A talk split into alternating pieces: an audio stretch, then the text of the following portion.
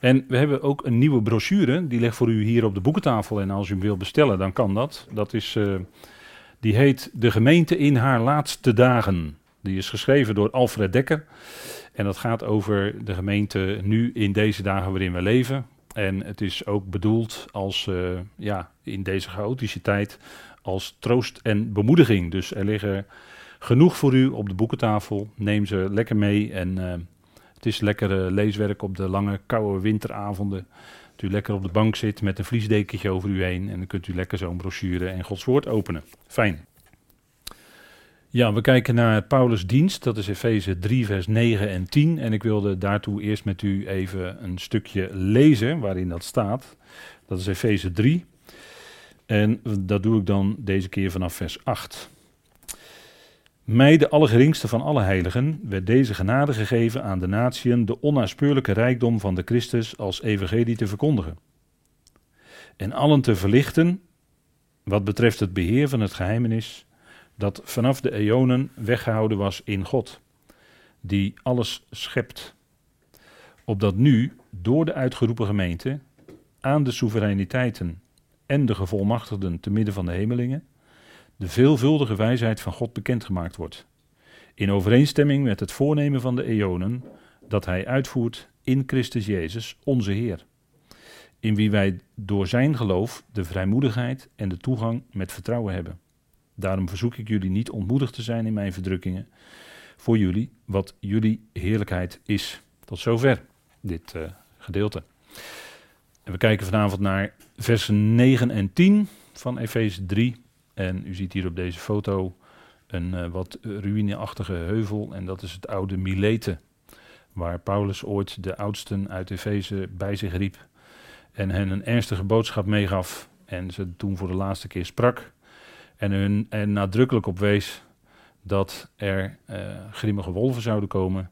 En dat ook de Ecclesia van binnenuit, van binnenuit...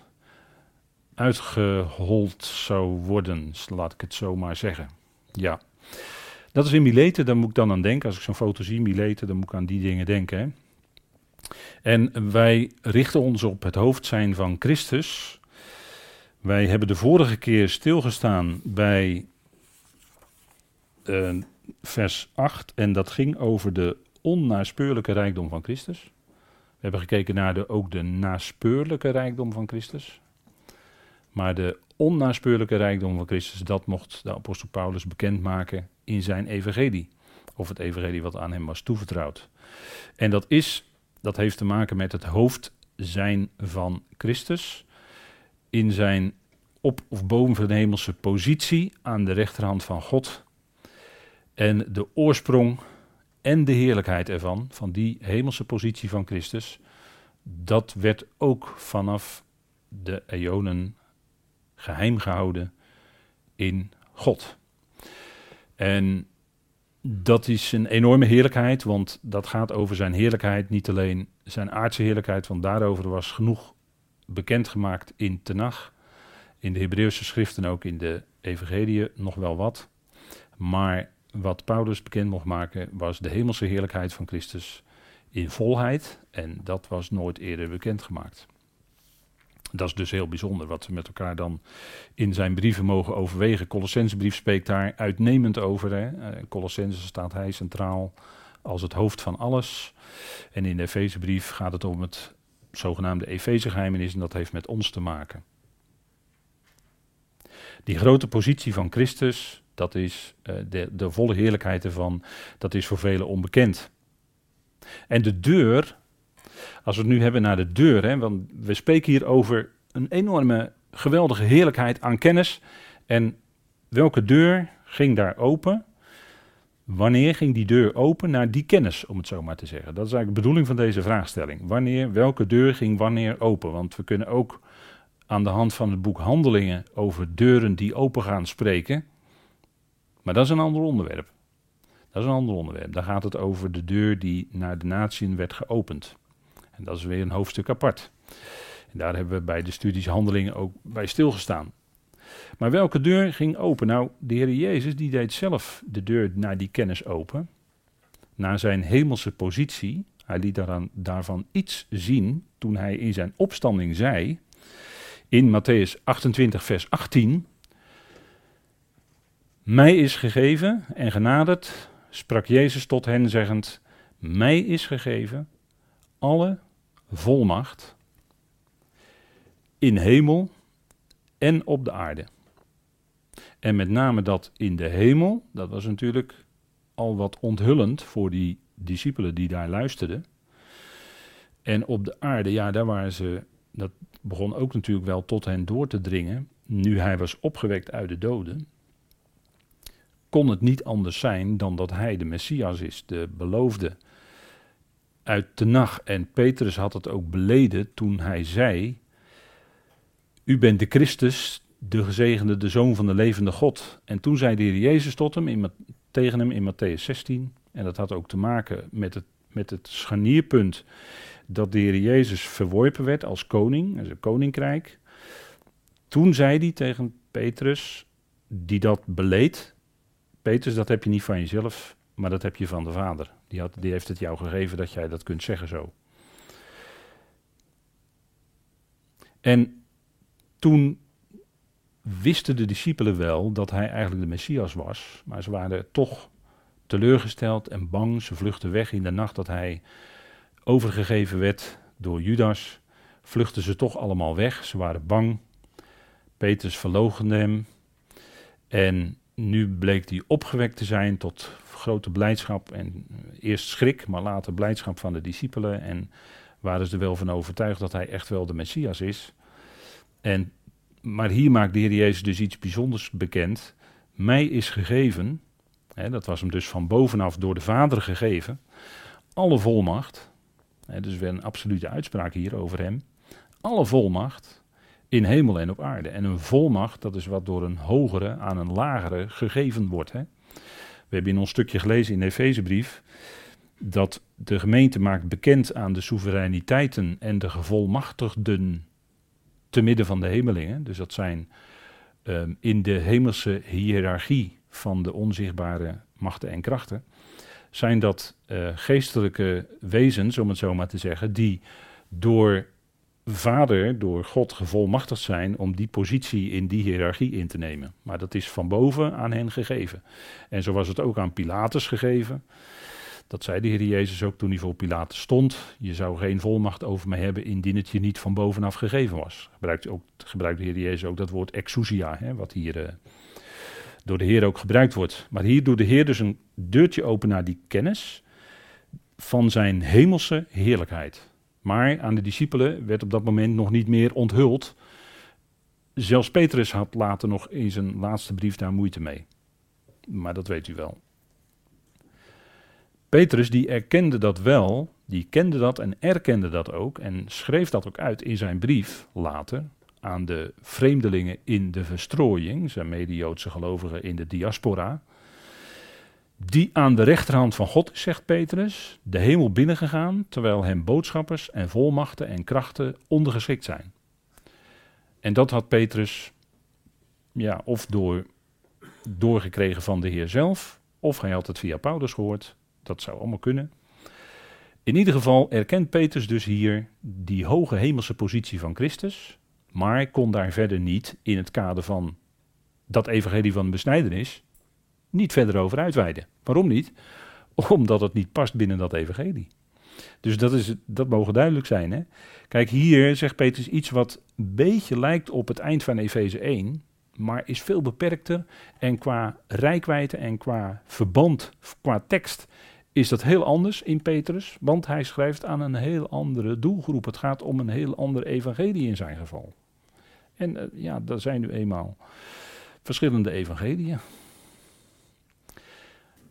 Kijken we nog naar iets wat voor ons goed is om nog even te resumeren, om even die verschillen tussen die geheimen in de Efezebrief uit elkaar te houden. Dat hebben we natuurlijk al, daar zijn we al mee bezig geweest toen we dat tegenkwamen. In Efeze één vers negen bijvoorbeeld. Vers negen tot elf kwamen we de, het geheimenis van Christus tegen, maar dan in het kader van de Efezebrief dat hij uh, ook de hemelen, hè, dat ook de hemelen verlossing krijgen door dat Christus die gelovigen inzet, hè, te midden van de hemelsen. En dat hij dus het hoofd is van alles. Alles zal onder dat ene hoofd Christus gebracht worden. Dat is het geheimenis van Christus. Daarover had Paulus in Efeze één vers negen al gesproken. En dat is het geheimenis van Christus. Hè. Dan houden we even die geheimenissen uit elkaar. Het geheimenis van Christus is Christus met al zijn aardse en hemelse heerlijkheid centraal in dat geheimenis. En daar gaat vooral de Colossensenbrief over. En dat hebben we met elkaar besproken. En het beheer van het geheimenis, dat is drie vers negen, wat we gelezen hebben met elkaar. En allen te verlichten wat betreft het beheer van het geheimenis. Je mag ook zeggen het geheime beheer hoor. Dat is, dat kan je ook zo... Dat allebei de aspecten zijn heel belangrijk van die uitspraak. En daar draait het om de uitgeroepenen, het lichaam van Christus, met alle hemelse heerlijkheid die aan dat lichaam gegeven is. Of aan wie God het geeft, kan ik ook zeggen. Maar dan zeg ik het in de onbepaalde tijd als een feit. En dat is, een, dat is nu eenmaal een feit. En dat is ook waar de Efezebrief dit geheim, dat is het geheim van de Efezebrief. Daarin heeft de uitgeroepenen, daarin hebben de uitgeroepenen, de uitgeroepen gemeente zeggen we gemakshalve, het lichaam van Christus een centrale plaats. En dat is het geheime beheer. En dat is voor veel gelovigen, voor veel christenen nog steeds een geheim. Die kennen het niet. Die weten niet hoe dit zit. Als je hierover met mensen gaat praten uit allerlei groepen en kringen, dan weten zij niet in eerste instantie waar je het over hebt. Iets daarvan wel, wel facetjes hier en daar, wel stukjes van waarheid, maar niet zo omvattend zoals Paulus dat in Efezebrief bekend maakt.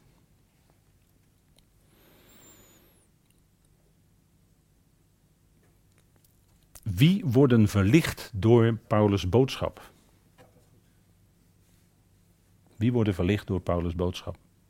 En verlicht is dan uh, in, in de zin van licht krijgen, hè? Licht hebben op, het verdrijft de duisternis op dat punt. Het wordt helder hoe het zit. Het wordt duidelijk hoe de plaats is van de Ecclesia, de uitgeroepenen, het lichaam van Christus. Dat is Paulus' boodschap in de Efezebrief. En dat is ontzettend belangrijk dat we onze roeping en bestemming kennen. Dat we onze toekomst weten. Waar, waar we naartoe gaan, waar we voor bestemd zijn. En dat is iets bijzonders, dat is uniek. En dat is maar zo ontzettend verduisterd geworden nadat Paulus dat gebracht had. En dat ging al heel snel. Als we zien bij de Galaten hoe snel men losraakte van de genade.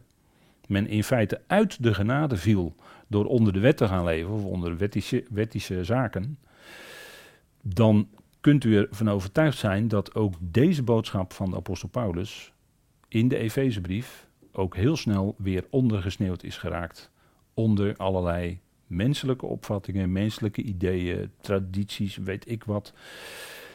En het punt is dat Paulus juist dat geschreven had om allen te verlichten, hè, zoals hij dat zegt in vers negen. De onaanspeurlijke rijkdom van de Christus als evangelie te verkondigen en allen te verlichten. Dat, was wat, dat is wat hij doet en dat is wat we hem naspreken. Dat is wat we door willen geven aan ieder die het maar horen wil. En ja, dat, is, uh, dat wordt vaak doorkruist door andere meningen, eigen ideeën, eigen opvattingen. Ja, dat staat daar allemaal wel, maar is het dan, hè? Dat kent u wel, hè? En dan heeft men een eigen opvatting en die werpt men eroverheen. Maar, ja, goed, we lezen de schrift, hè? Allen, als we antwoord op de vraag, wie worden verlicht door Paulus' boodschap? Of wat was de bedoeling daarvan? Allen te verlichten. Werd deze genade gegeven, zegt Paulus, de onaanspeurlijke rijkdom van de Christus als evangelie te verkondigen en allen te verlichten. Dat was wat hij deed. al de natieën, aan al de natieën, al de natieën, dus inclusief een, laten we maar zeggen, een gelovige rest uit Israël. En al de natieën, dat zijn natuurlijk dan, als je het strikt neemt, de gelovigen uit de natieën. Het licht doorgeven over dit geheime beheer. En zoals ik daarnet al even aangaf, velen zijn op dat punt nog in duisternis. Aangaande dit geheime beheer. Hè? En dat is uh, aan de ene kant, zeggen wij dan, verdrietig, want je zou het nog veel meer mensen gunnen dat ze ook dat licht mogen hebben en dat ze dat ook mogen weten, deze dingen, met hun hart. Niet alleen, uh, in, alleen als uh, opgeslagen, maar met hun hart, hè, daaruit, daarnaar leven. En dat, dat, dat brengt een, ver, een enorme verandering in je manier van leven. Dan leef je anders. Dan leef je toekomstgericht, dan leef je hemelsgericht. Dan ben je bewust dat je een burger bent van een rijk in de hemelen. Waaruit wij ook de Christus als redder verwachten. Hij komt voor ons niet om te richten, maar hij komt voor ons om ons te redden. Vlak voor de verontwaardiging die komt. En ons te brengen op de plek waar we zijn moeten, te midden van de hemelsen. En dat is nu eenmaal niet op aarde. En uh, ja, er zijn natuurlijk allerlei theorieën over. Hè, dat we dan, er zijn allerlei opvattingen. Mensen die schuiven de hele bazuin van God weg. Die schuiven het door naar de jongste dag. Aan, na de duizend jaar.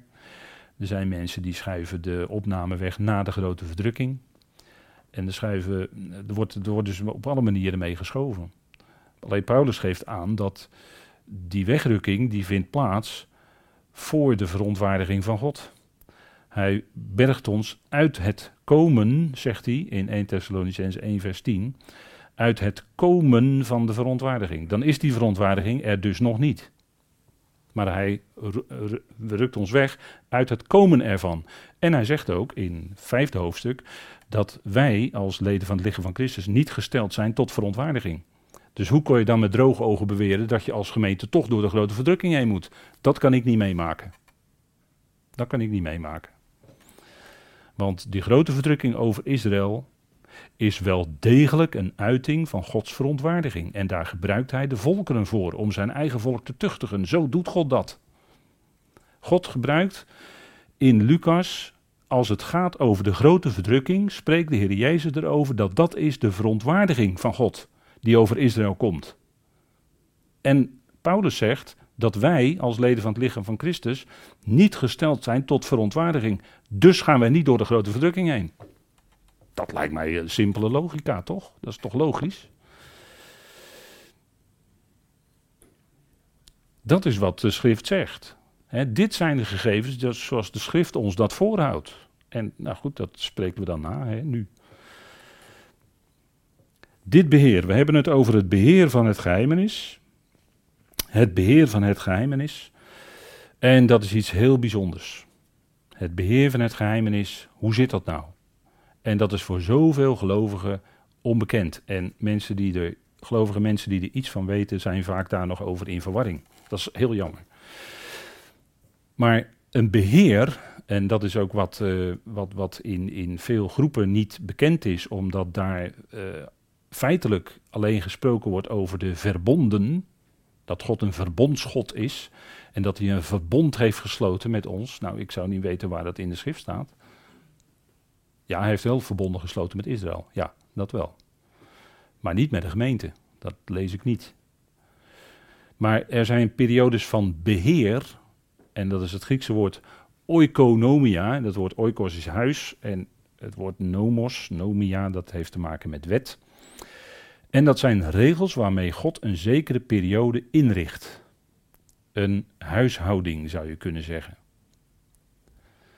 En ik maak er één opmerking bij, maar ik wil het niet direct te lastig maken om, om daarin mee te komen. Het is zo dat iets wat God dan toedeelt in een, bepaalde, in een bepaald beheer, dat kan ook blijven. Dat kan ook blijven. Dus het kan zijn dat aspecten van twee beheersperiodes, twee in, instellingen van beheer, dat die aan elkaar gelijk lopen in een zekere tijd. Dus je moet niet te veel denken indirect van het is allemaal een bepaalde periode. Grotendeels is dat ongeveer wel zo, alleen sommige dingen die lopen wel door. En God geeft in iedere huishouding, in ieder beheer, een bijzondere toedeling. En we zullen de be- beheersperiodes met elkaar langslopen en dan zien we dat ook. Hij geeft een bijzondere toedeling. En we zullen ook zien wat God dan als bijzondere toedeling... Want er wordt ook in, uh, er wordt ook in kringen gesproken waar men ook onderscheid kent tussen periodes over de zogenaamde bedelingen. U weet wel, de bedelingenleer. Maar het woord bedeling is eigenlijk net iets, net iets anders dan het woord beheer. Het woord bedeling past niet helemaal goed op het woord wat we hier hebben, huiswet, oikonomia. Een bedeling is iets anders, is iets wat God toedeelt in een periode van beheer. Dus dat, die, dat is jammer dat er een beetje begripsverwarring over kan zijn. Maar dan bedoelen we dat vanavond een beetje voor u uit elkaar te houden. Hoeveel periodes van beheer zijn er in Gods plan? En als u iets weet van getallensymboliek, dan zult u zeggen van nou, dat zijn er zoveel. Omdat God daarmee beheer voert in zijn plan. Maar er zijn er twaalf. En het getal twaalf in de Bijbel is ook het getal wat te maken heeft met regeren. Er gaan twaalf uren in de dag, dus dan regeert de zon. En twaalf uren in de nacht, dan regeert de maan. Er zijn twaalf stammen van Israël, die zijn bedoeld om de volkeren te regeren. En zo zijn er ook twaalf periodes van beheer, dus dat is eigenlijk wel logisch.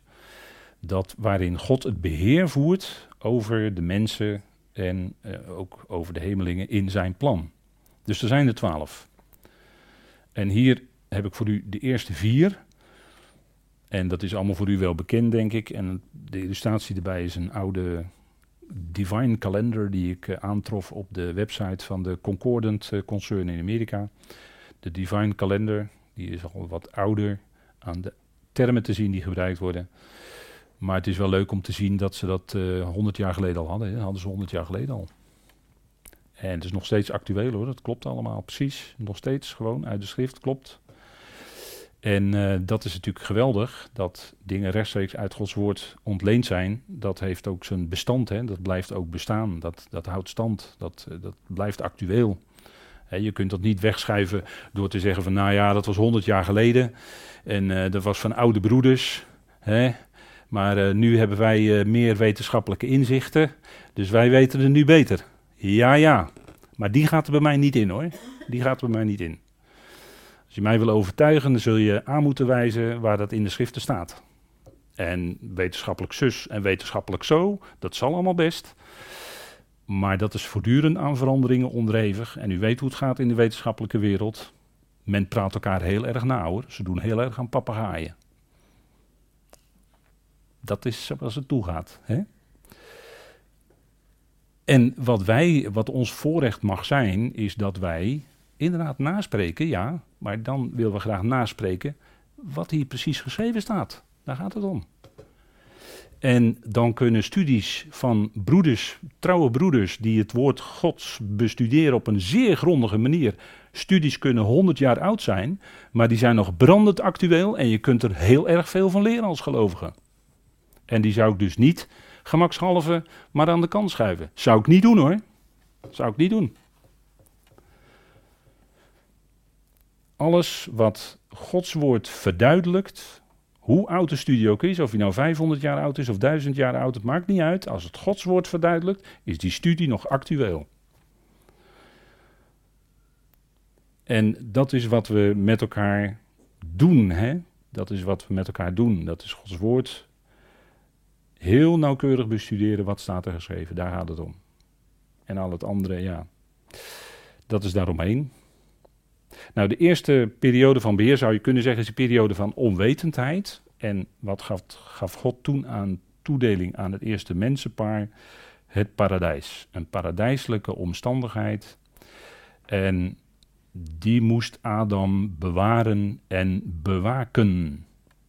Dat woord wordt gebruikt, hè. Dat wil dus zeggen dat rondom die, dat paradijs waarvan men aanneemt dat dat het oude Mesopotamië was, hè, het, het tweestromenland, tussen de Uifraat en de Tigris, en er worden nog twee rivieren genoemd, de Hedekel meen ik en nog eentje. In dat gebied, daar was een paradijselijke toestand, maar daarbuiten is nog maar de vraag wat daar allemaal was. Dat was waarschijnlijk geen paradijselijke toestand. Omdat Adam en Eva hadden opdracht gekregen om die hof, om die te bewaren en die te bewaken. En dat zou niet gezegd hoeven worden als het daarbuiten ook allemaal net precies eender uh, zo'n paradijs was. Dus dat is een periode van onwetendheid.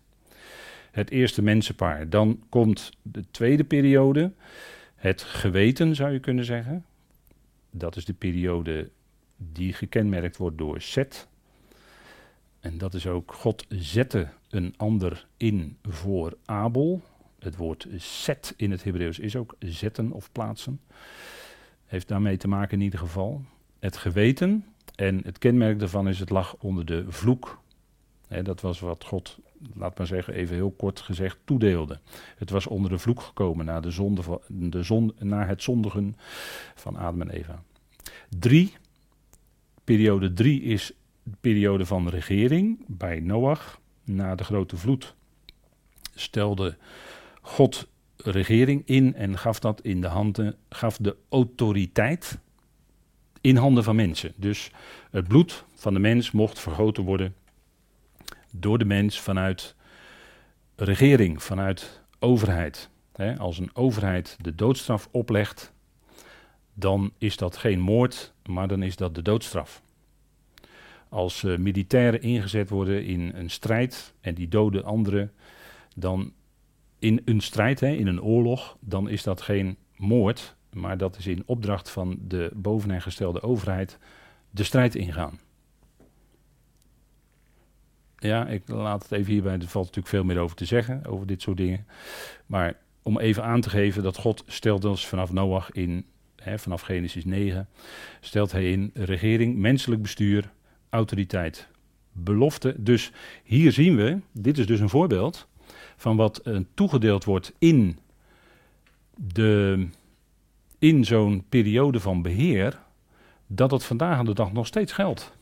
Het is nog steeds nu menselijke regering, het is nog steeds overheid, menselijk bestuur. Dus dat hebben we nu nog steeds. Hè? Dus dat is niet nadat Abraham op het toneel kwam, is dat ineens gestopt.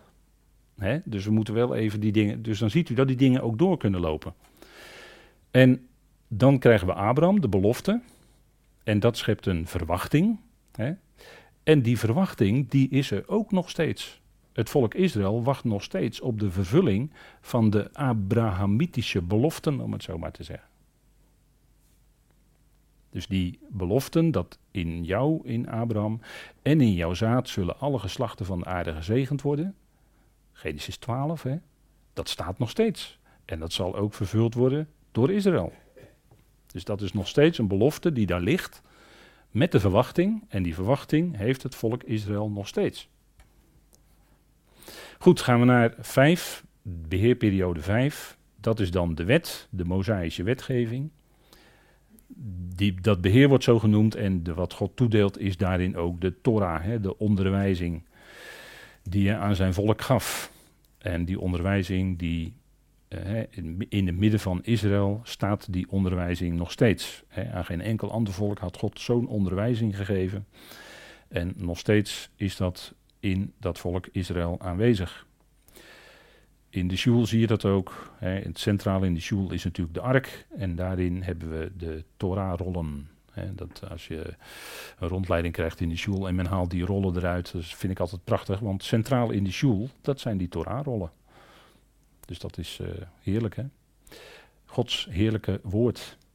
Dan de zesde is de vleeswording van de Heer Jezus. Het woord is vlees geworden. God vervulde zijn belofte door inderdaad de Messias, de Heer Jezus, te zenden. En de toedeling in die periode is genade en waarheid. De wet is door Mozes gegeven. De genade en de waarheid zijn door Jezus Christus geworden, hè? Zegt Johannes in Johannes één vers veertien. Dan met Pinksteren, dat is de volgende periode van beheer. Dat is de, als Petrus gaat prediken, nadat de Heer is opgewekt uit de dood, dan moesten ze een aantal dagen wachten en toen werd het Pinksteren. En wat de Heer dan toedeelt, wat God toedeelt, dan is geest. Dus dat is een toedeling die hij nog steeds ook nu geeft. Hè? Iedere gelovige weet zich verzegeld met de geest van de belofte, de heilige. Iedere gelovige is in één geest naar binnen één lichaam gedoopt. Dus God deelt nog steeds geest toe, alhoewel we inmiddels niet meer in de beheer van Pinksteren leven, al lang niet meer. Transitie, daarna komt Paulus en dan komt de periode van overgang of transitie. En het kenmerkende toedeling wat God daarin geeft is barmhartigheid. Hij geeft barmhartigheid aan de volkeren en dat doet hij door de prediking die al aan het veranderen is. Bij Paulus beluister je al andere dingen dan bij Petrus en de anderen. En dan komen we bij het negende beheer, dat is het beheer van het geheimenis. En daar, dat is het beheer waar wij nog steeds in leven vandaag. En wat God daarin toedeelt is rijkdom aan genade. Wat God daarin toedeelt is overstromende rijkdom van genade. Zuivere genade.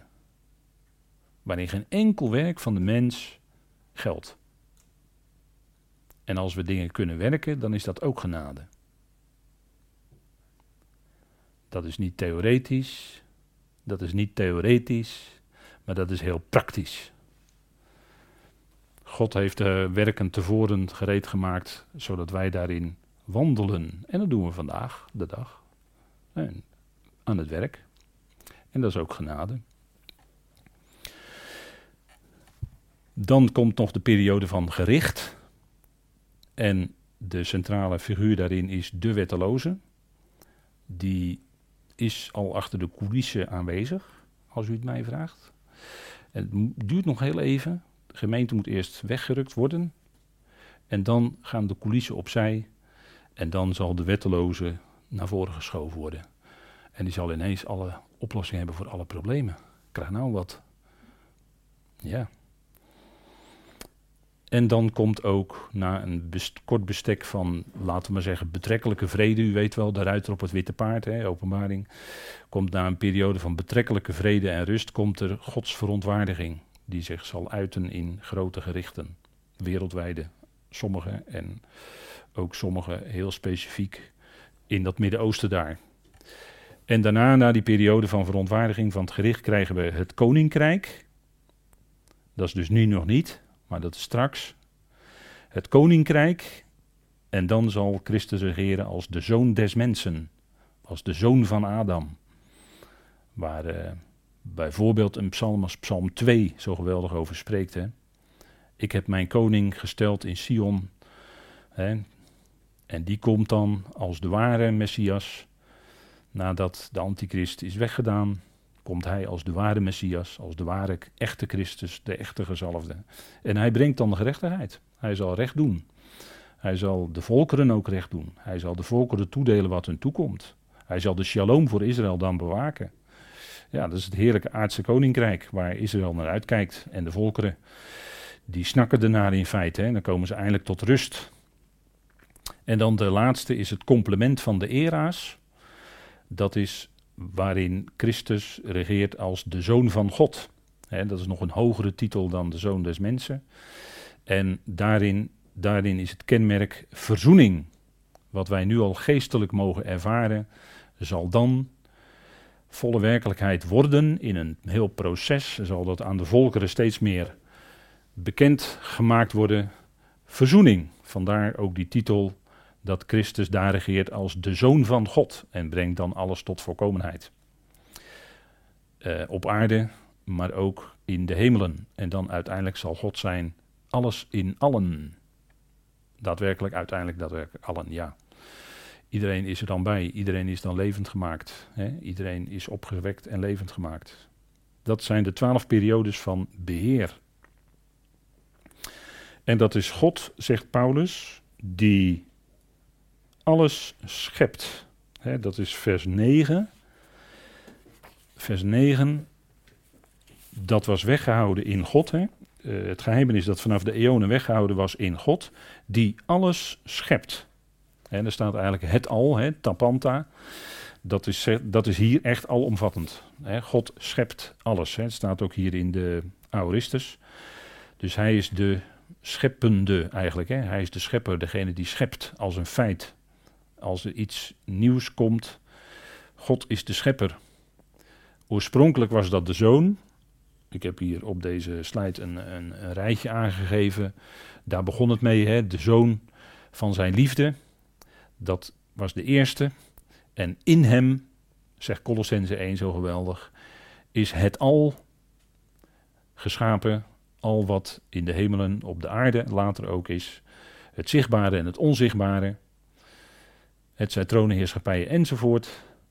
Alles is uit God voortgekomen. God is de schepper, de bron van alles. En hij heeft dat in de zoon gelegd. En die vervolgens ook dat scheppende werk voortzet. Mensen, dieren, planten komen er dan op een gegeven moment, hè, in de tweede aion. Volkeren, natieën. God is ook de schepper van de tijd. En tijd is een, uh, ervaar je als iets, uh, naarmate je ouder wordt, lijkt het, of de tijd, lijkt het of de tijd sneller gaat. Want dan zeg je, waar zijn mijn uurtjes van deze dag eigenlijk gebleven? Wat heb ik eigenlijk allemaal gedaan vandaag? En als je dan terug gaat redeneren, heb je toch wel heel wat gedaan. Maar het lijkt wel of de, of de dag is omgevlogen. Zoals we dat dan noemen. Hè? Dat is, maar tijd is, wat dat betreft, ervaren wij als mensen, uh, als we jong zijn, anders dan dat we ouder zijn. Daar is ook wel onderzoek naar gedaan, maar goed. God is ook de schepper van het goede, doordat hij ook tegelijkertijd de schepper is van het kwaad. En dat is een hele harde noot, hoor, om te kraken voor mensen. Hele harde noot, terwijl het veelvuldig in de schrift vermeld staat, hoor. Veelvuldig kom je dat tegen. Dat God de schepper is van het kwaad.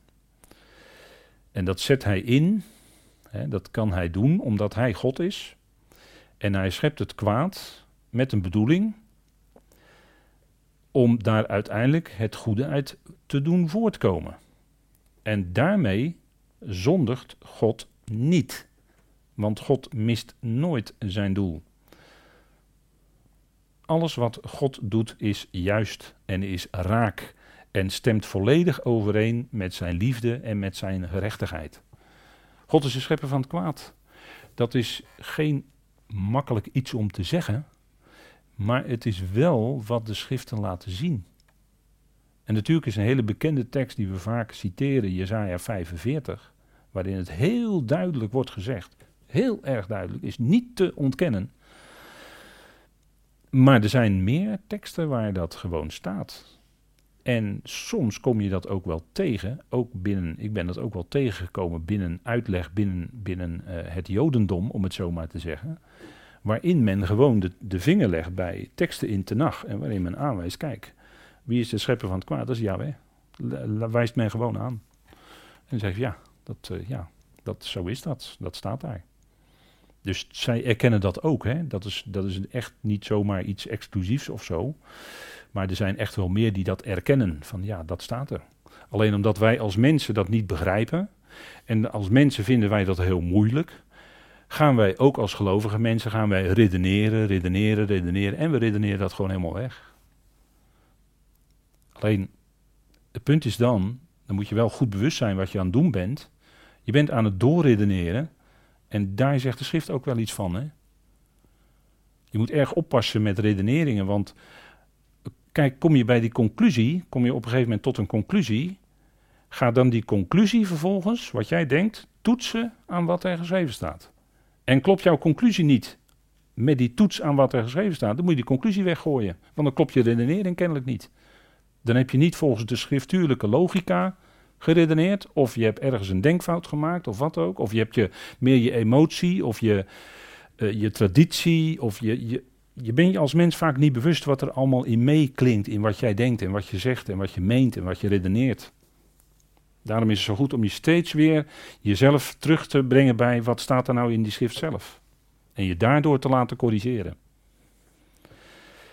En dan kom je, dan kom je, dat merk je dan, gaandeweg de jaren, dan kom je stapjes verder. Steeds weer dat voor ogen houden. Hè?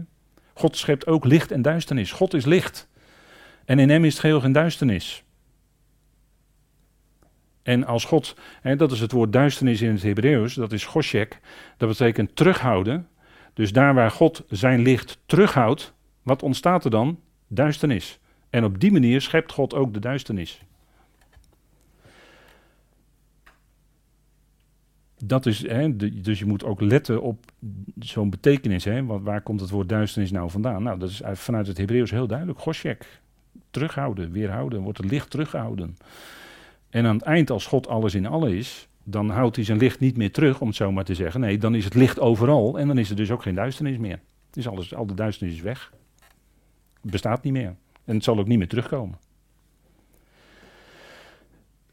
En dan schept God ook de eonen. Hè? In Christus Jezus maakt hij ook de eonen, zegt de Hebreeënschrijver. Dat is ook een ontwerp, dat is ook een schepping van God. Hè? Die, die periodes van eonen. Om dat zo te doen. En dan de beheersperiodes. En dan komen we weer terug bij waar we mee bezig zijn. Paulus was geroepen als apostel, als enige apostel, om allen te verlichten wat betreft het beheer van het geheimenis. En dat is waar we nu mee, met elkaar mee bezig zijn. Hè? En dat beheer van het geheimenis, daarvan wordt gezegd dat het vanaf de eonen weggehouden was in God. Dus het was een, wat we dan tegen elkaar zeggen, dat was een absoluut geheim.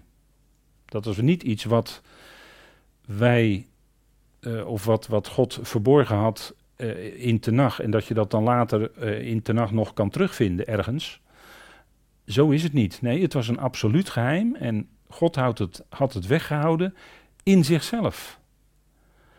Het was er daarom een absoluut geheim. En hij onthulde dat via de apostel Paulus in de Efezebrief.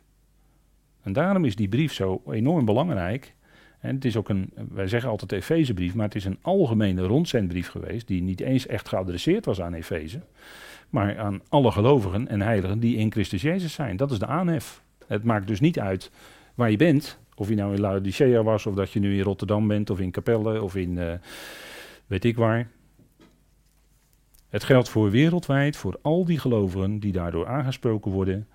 En aan hen maakt Paulus dat geheim bekend. Het is aan ieder die het maar hoorde wel. Aan, natuurlijk, bij wie God de oren en de ogen opent. Hè, wij, wij kunnen wel eens bidden. Hè, iemand merkte dat op laatst. Wij kunnen wel eens bidden. Uh, en en, en graag, heel graag wensen dat uh, bepaalde mensen uit onze kring of bekenden of familie of wat ook gaan geloven, of dat medegelovigen dit ook gaan zien wat wij mogen zien. En daar kunnen we dan voor bidden, maar uiteindelijk blijft God het toch die dat aan mensen bekend maakt. Het is God die ook tenslotte aan ieder een mate van geloof geeft. En, en dat is altijd je rust die je hebt, dat bedoel ik eigenlijk te zeggen daarmee. Dat is de rust die je mag hebben. God bepaalt de tijd waarop iemand gaat geloven, waarop het ook het verdere van de apostel Paulus bij iemand gaat doordringen. Ook dat bepaalt uiteindelijk God allemaal. De Heer Jezus dankte zijn Vader dat hij het voor wijze en verstandigen verborgen had gehouden en aan kinderen onthuld. En dat was nog bij zijn volk Israël. Maar dat geldt, overgezet op nu, geldt dat natuurlijk nog precies eender. God maakt het niet aan iedereen bekend. Maar er is een, een, daarin toch een inperking. Hij roept de leden van het lichaam van Christus. En het lichaam van Christus is, hoe groot dat is, weten we niet. En daar kun je natuurlijk allerlei gedachten over hebben. Daar kun je allerlei redeneringen over opzetten. Maar God roept het lichaam van Christus. En hoe groot het is, dat bepaalt God. Dat bepalen wij niet. Wij kunnen niet op de stoel van uh, de Heer gaan zitten. En, en uh, gaan beoordelen hoe groot dan het lichaam van Christus zijn. En dan gaan bepalen van je moet wel dit of je moet wel dat. Nee, zo, zo werkt het niet. Ieder wordt geroepen en dat is genade. Dat is de overstijgende rijkdom van Gods genade. Al die leden van het lichaam van Christus. Daar liggen dus geen voorwaarden. Nee, God roept, God trekt, God geeft in het hart door zijn geest dat geloof. En dat is allemaal vanuit hem. En dat is de ene kant, dat, dat mogen we weten, dat is onze rust. En aan de andere kant kunnen we het zeggen tegen ieder die het maar horen wil. Kunnen we uitdelen aan ieder die maar wil horen. En, en met het gebed dat God misschien dat hart opent. En als dat zo is, dan kunnen we God loven, prijzen en danken. En als hij het niet doet, dan kunnen we hem ook danken. Dat is natuurlijk wel raar om dat zo te zeggen. Maar de Heer Jezus dankte ervoor. Dat is toch wel heel bijzonder hoor, dat hij dat daar bad. Juist op het moment dat hij die steden van Israël heel erg moest aanspreken. En dat ze in het, een zwaar gericht zouden ondergaan. Hè, Chorazin en Bethsaida. Dat hij dat allemaal van die steden moest zeggen. Want er was frappant ongeloof in die steden. Ondanks alle tekenen en wonderen die ze hadden gezien. Ze geloofden niet in hem. En wat is de reactie van de Heer erop? Hij dankte zijn vader. Omdat hij als geen ander bewust was dat het vaders plan was, dat het zo moest zijn. En daarom kon hij toch de vader danken. Dat is, dat is voor ons als gelovigen moeilijk, omdat wij altijd heel erg gericht zijn op meer en op meer grotere aantallen en, en, en, enzovoort enzovoort. Maar zo werkt het bij God niet. Bij God werkt het anders. God geeft die ruimte in het hart. God geeft dat geloof in het hart, dat verstaan, dat begrip, die wijsheid, om dat te kunnen begrijpen. En, en God had het ook weggehouden, dit een van, een van de, ja, misschien wel het grootste geheimenis, had hij weggehouden in zichzelf, tot het moment dat hij bepaald had, en nu gaat Paulus dat bekendmaken. Dat was Gods tijd, en op geen andere tijd. Dat, dat, dat is zoals God dat doet. En dat is ook God, dat is de plaatser. God is altijd zo'n abstract woord, vind ik, in het Nederlands. Maar bedenk er dan bij dat hij de plaatser is, dat hij ieder de plaats geeft in zijn plan. En God is liefde. Die twee goed bij elkaar houden. Hè? Hij is de plaatser die lief heeft en alles precies doet op exact de juiste tijd. Het had niet eerder gekund, maar ook niet later. Nee, toen, dan, toen, dat was de juiste tijd. En dat is met alles. En daarom spreken we nu ook over periodes van beheer. Dat zet God in op zijn tijd. En zo zal hij ook aan het geloof geven, of het verstaan, of de ogen doen openen aan mensen, aan, aan, aan medemensen. Op zijn tijd, ja, op zijn tijd. En, en daarin leren te rusten en dat over te geven aan de Vader. En te bidden, ja, we mogen alles met gebed en smeking bij hem bekendmaken. En tegelijkertijd kunnen we hem ook danken, zegt Paulus in Filippenzen vier, dat hij het uitwerkt naar zijn plan. Dat mogen we weten. Nou, dat is bijzondere wijsheid. Hè? Dat is, dat is het geheim. De bijzondere wijsheid van God. Het was weggehouden in God. En dat was al van voor de eonen. Hè? Want dat, woord, dat Griekse woord wat hier staat voor weghouden, heb ik hier op de dia gezet. En dat wordt drie keer gebruikt. Uh, naast deze tekst waarin het hier in Efeze gebruikt wordt. Nou, u ziet dat het ook in Eerste Korinthe twee vers zeven. En daar gaat het om de wijsheid van God die God al tevoren gereed had voor de eonen, zegt Paulus daar. Voor de eonen. Dus voordat die tijdperken gingen lopen. En dat heeft hij nu in deze tijd onthuld. En wij mogen dat zien, wij mogen dat horen en wij mogen daar iets van verstaan. Wat een genade, hè? Wat een rijkdom aan genade is dat. Dat we iets van die wijsheid van God zo mogen kennen, leren kennen. En sinds wanneer is er dan weggehouden? Nou, die vraag gaan we met elkaar bekijken. Het antwoord erop gaan we met elkaar bekijken na de pauze. Nou, even.